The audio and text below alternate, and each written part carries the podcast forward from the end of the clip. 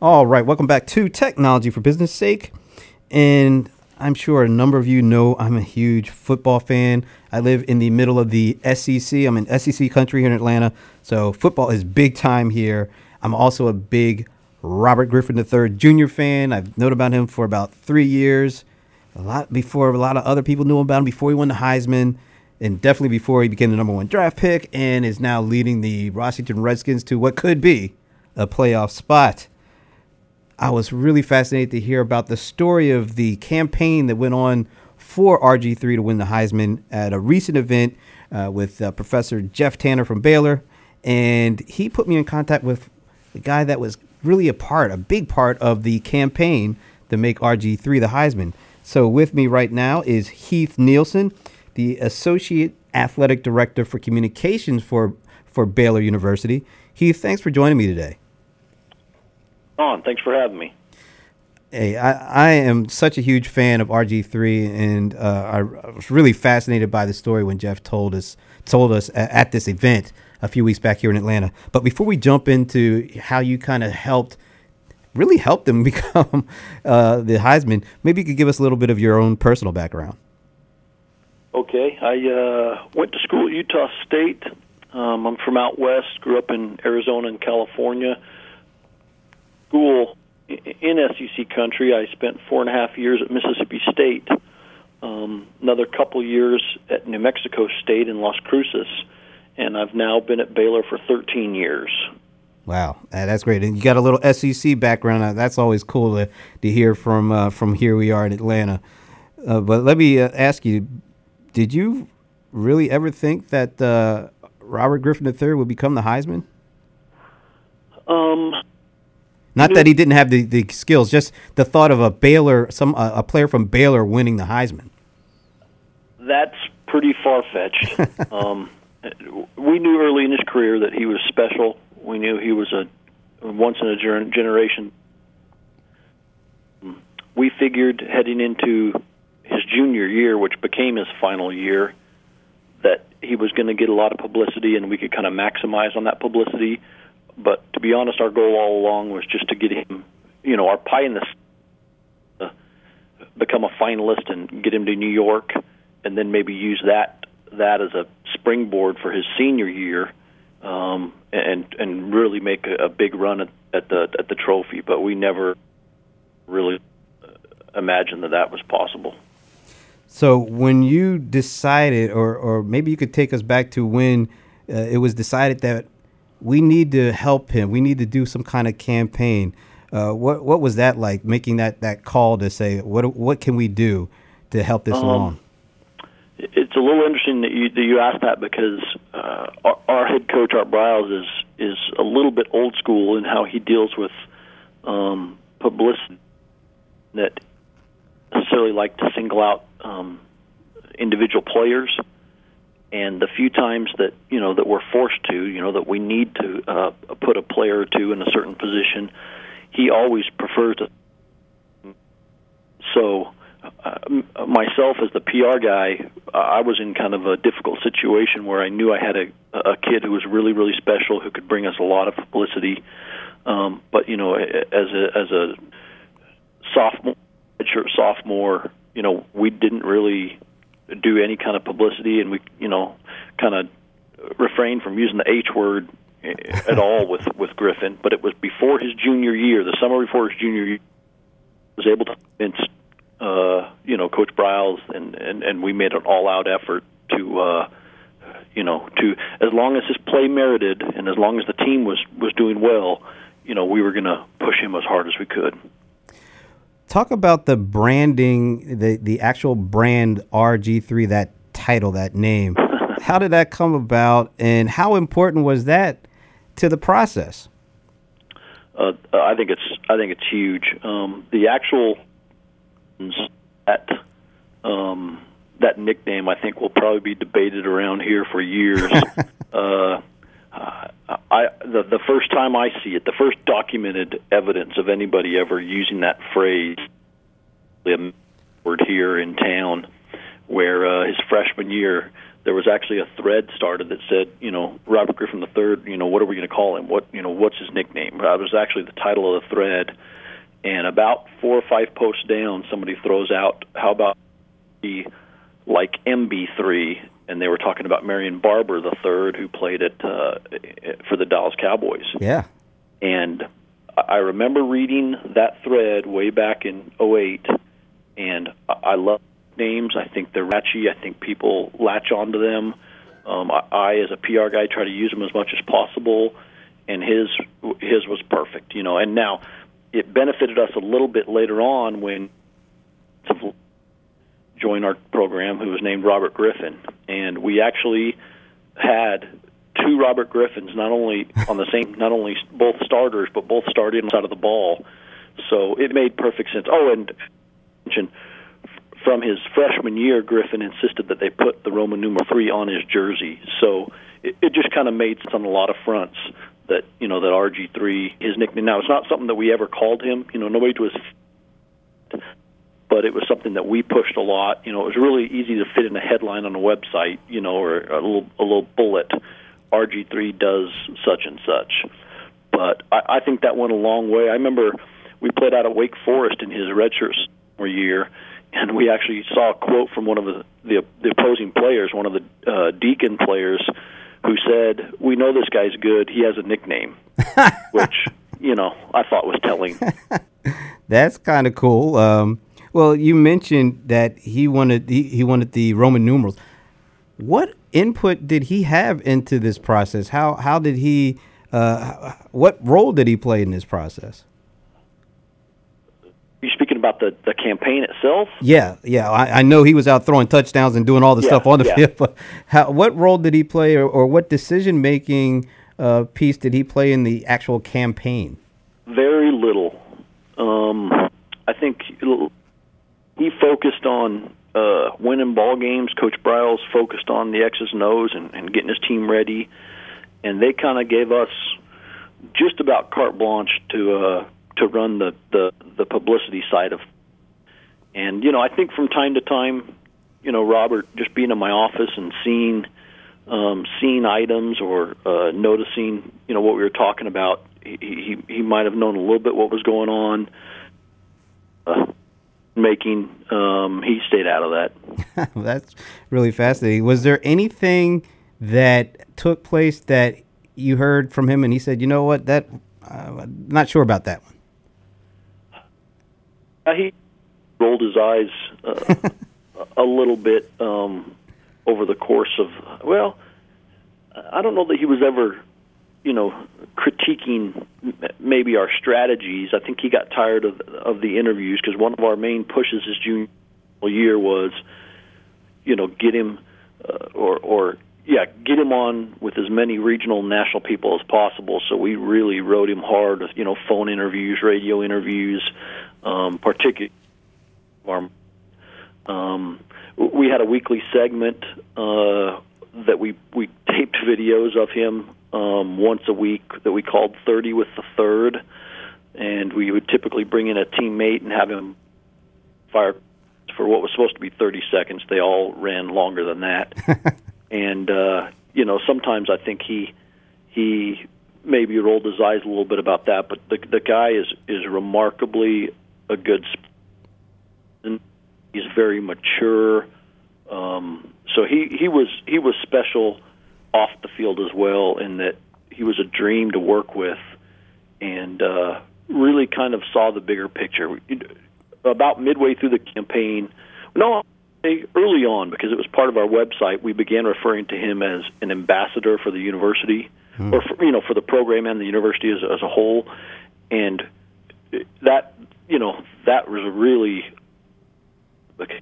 I just kind of assumed that mantle, and, and he kind of realized how much benefit he could bring to, you know, Central Texas, to Baylor University, to Waco, and uh, and he was he was big enough, he, you know, is such that, that he can assume that mantle. So uh, he he was great to work with. How uh, about how did you get the the student population involved in the campaign? How did you kind of activate them, and what role did they play in this? uh, boy, they were great all along. You know, he, you know, and obviously they gravitated to him. You know, early in his career, it, it was pretty common. You know, the R G three chants throughout the games. It was neat because um, one of his one of his nicknames, iconic parts of him, was that he was a big Superman fan, and people kind of referred to him as Superman. And it got it got to the point that our that our in stadium band, our marching band, would actually play or t- play the Superman theme song, um, or at least you know a brief snippet of it. Um, the fans were great. The students were great with signs. Um, you know, Roman numeral threes were pretty much everywhere. But really, the uh, probably the neatest thing we did all fall as we were promoting him that tapped into the students big was we had kind of a grassroots um, Facebook uh, I don't movement. I'll use that term to describe it. Um, gentlemen on my staff came up with a completely unique idea in which we asked all of our fans to change their Facebook names and add a Roman numeral three to their name. Well, the idea was pretty simple. Just make a little change, and then we called the movement Join the Third. Uh, ended up using a hashtag and using that on Twitter as well, but on Facebook, uh, you know, everyone. So, you know, my wife, my son, we all became the Thirds. And then as you change that, you would go onto your Facebook page and you would say, uh, I've joined the Third, and you'd link back to our website page that kind of explains the movement and just uh, kind of a little simple free thing. And it's a little bit scary. You do something like that because you don't know when you when you hatch the plan in the office, you know, if you're going to go home and twenty of you are going to do this or if it's really viral. So it was really cool when we, you know, the next morning, the next day, as hundreds and then thousands of people started changing their names. And that the, the real neat thing about that was it, it was a it was a nice, tangible fan kind of stamp their approval and say, I'm with this person. You know, I, I'm on board. He's my guy. I'm in it.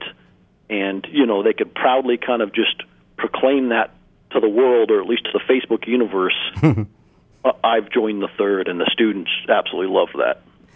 This is really cool because it sounds like it was a team effort, and seeing how he handles it, it sounds like it was also a team win.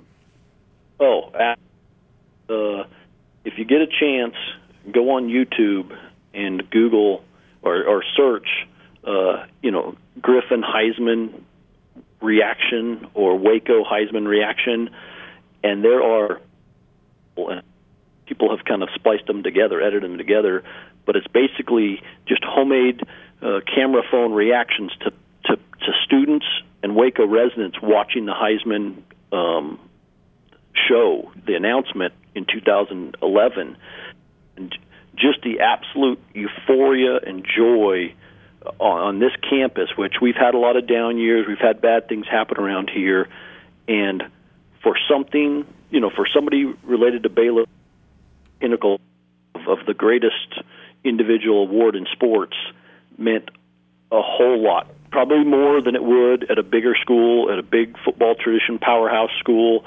It meant a bunch at Baylor University. Feel it, I, I, chill bumps, you know, just watching that video. Of, of how it meant to, yeah, to us as a family and a team. That's really cool because we can use all these technologies and social and mobile and cloud to do a lot of things, but they're not nearly as effective unless you are doing it with people and for people that are genuinely good to get that kind of reaction, I think. Yes, yeah. Uh, the, the fact that, that our candidate,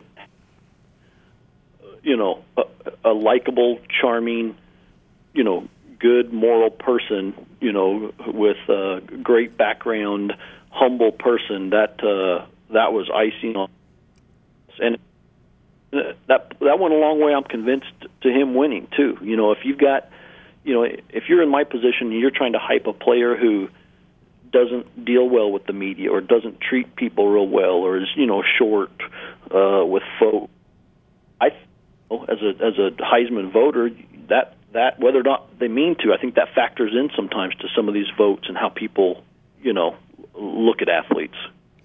And I will say, I think that's really a great testament to how social media can still work for somebody who is low-key and not necessarily seeking the fame, but is good with people and motivates people to, to kind of help out in areas there they may just not, you know, be that strong in, it sounds like. Yeah, I, I think you could probably make an argument that, you know, a shy person may not be shy if, when they're uh, sending out a tweet or, you know, as their online personality.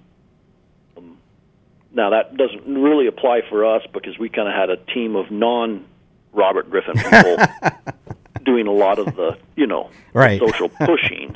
Um, but, yeah, that's a good point. So the last thing I'll ask is, because uh, this was, uh, it sounds like in, in every way you can measure it, it was a very successful campaign. Uh, but if there were anything, uh, one or two things that you would do differently, knowing what you know now, are there any things that you would do differently? Boy, I've been um, before, and uh, nothing major, I'll, I'll, I'll be honest with you. Um, we tried a lot of things. Some of them didn't work on the wayside and kept charging forward. A lot of them did work, and you know we would we would maximize them. Um, you know we did a lot of stuff on Facebook, uh, a lot of stuff on Twitter. He had his own website. Um, uh, you know we, to an extent, you know good timing, good fortune plays a part when when the big wins happened. You know, on national T V, how many people, obviously how Rob and the team played. So, no, rewind and change anything, to be honest with you.